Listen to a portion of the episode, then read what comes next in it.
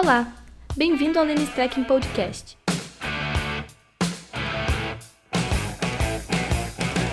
O podcast de hoje é, poderia se chamar Drama Iuris. Existe tanta coisa, né? Corona Iuris, Lumen Iuris, enfim, tantas coisas, né? Editoras e tudo também. Drama Iuris. Drama Iuris pode ser o drama que as partes e os advogados passam junto às instituições, junto ao judiciário. Recentemente eu escrevi sobre isso. O Supremo Tribunal, pelo uso do plenário virtual, estabeleceu uma regra bizarra, estranha, pela qual o voto não dado, o voto de abstenção,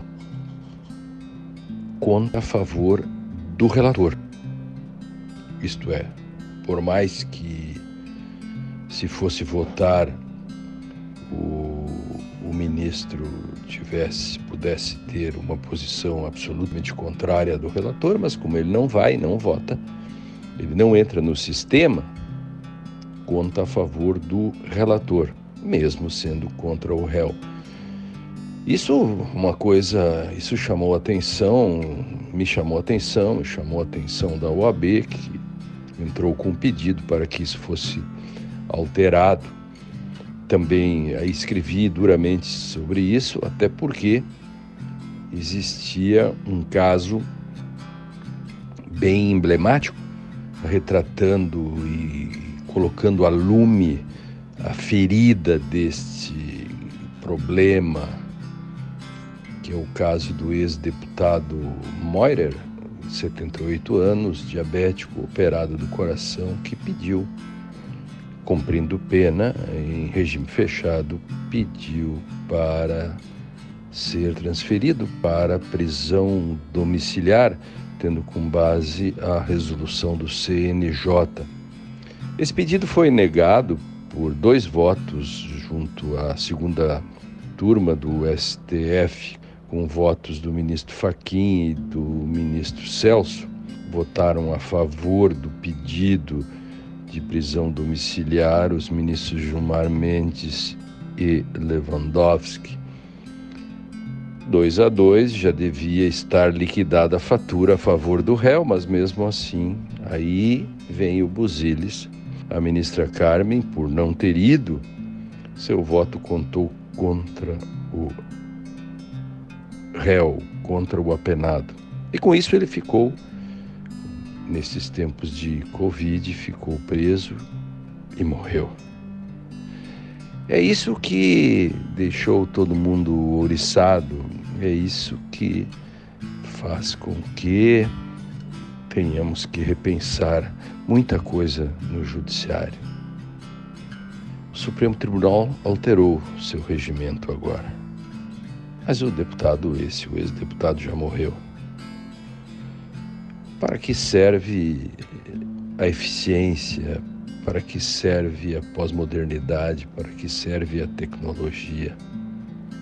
Na Grécia Antiga, na peça As Eumênidas, Ésquilo, na trilogia chamada Oresteia, ali está o primeiro grande julgamento da história, na mitologia, o primeiro grande julgamento, em que Orestes mata a própria mãe e o amante da mãe pela legislação, enfim, pelo pela lei vigente, haveria o direito de vingança.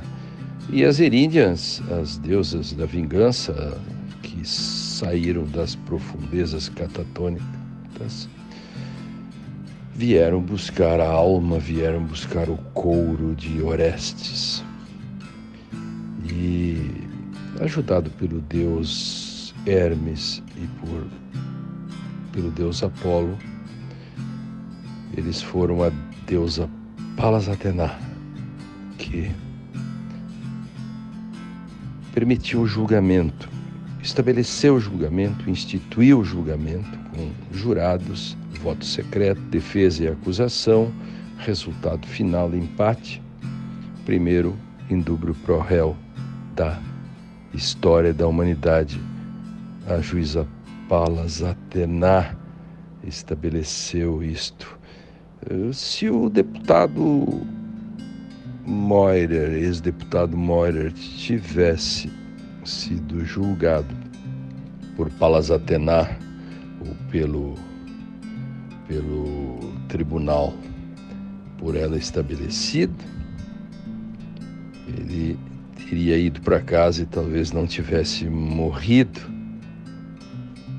Mas a juíza, a ministra Carmen, não votou.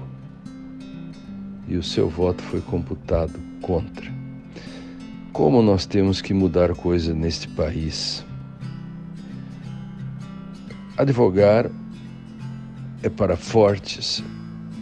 Ser parte nesse país é para fortíssimos.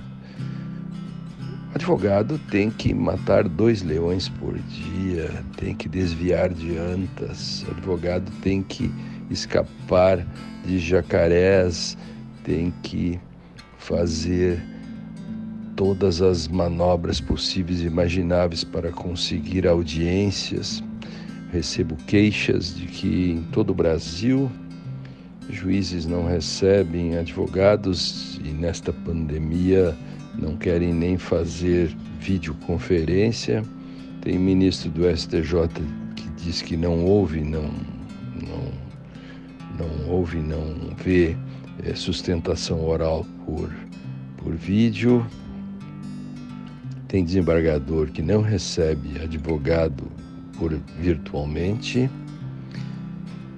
Enfim, advogado devia receber auxílio periculosidade, advogado deveria receber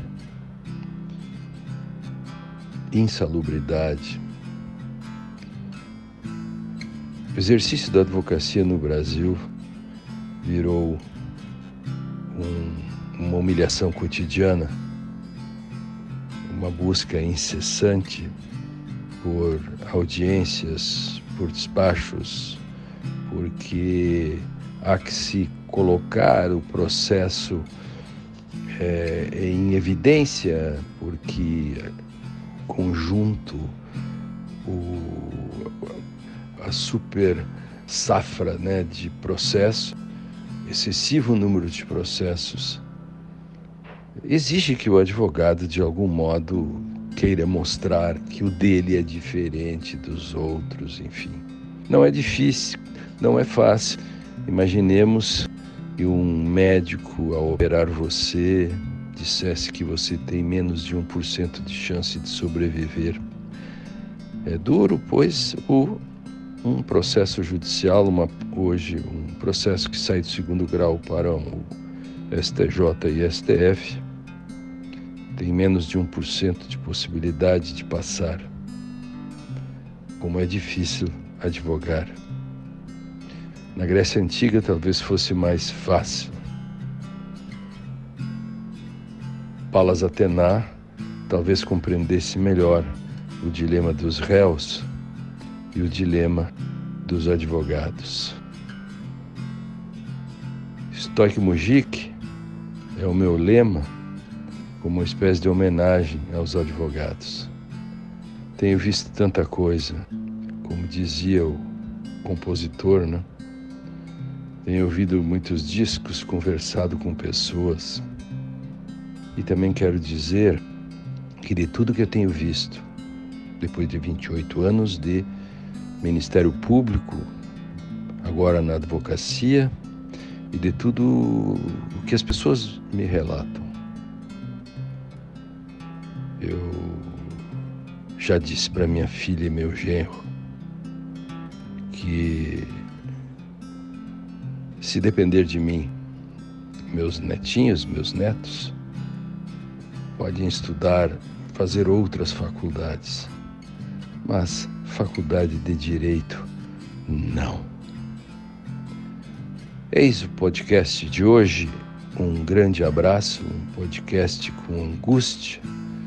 Angústia é aquilo que, uma dor que você não sabe definir. Podcast de hoje é sobre as agruras da advocacia, as agruras da parte e de como a burocracia e os procedimentos podem matar.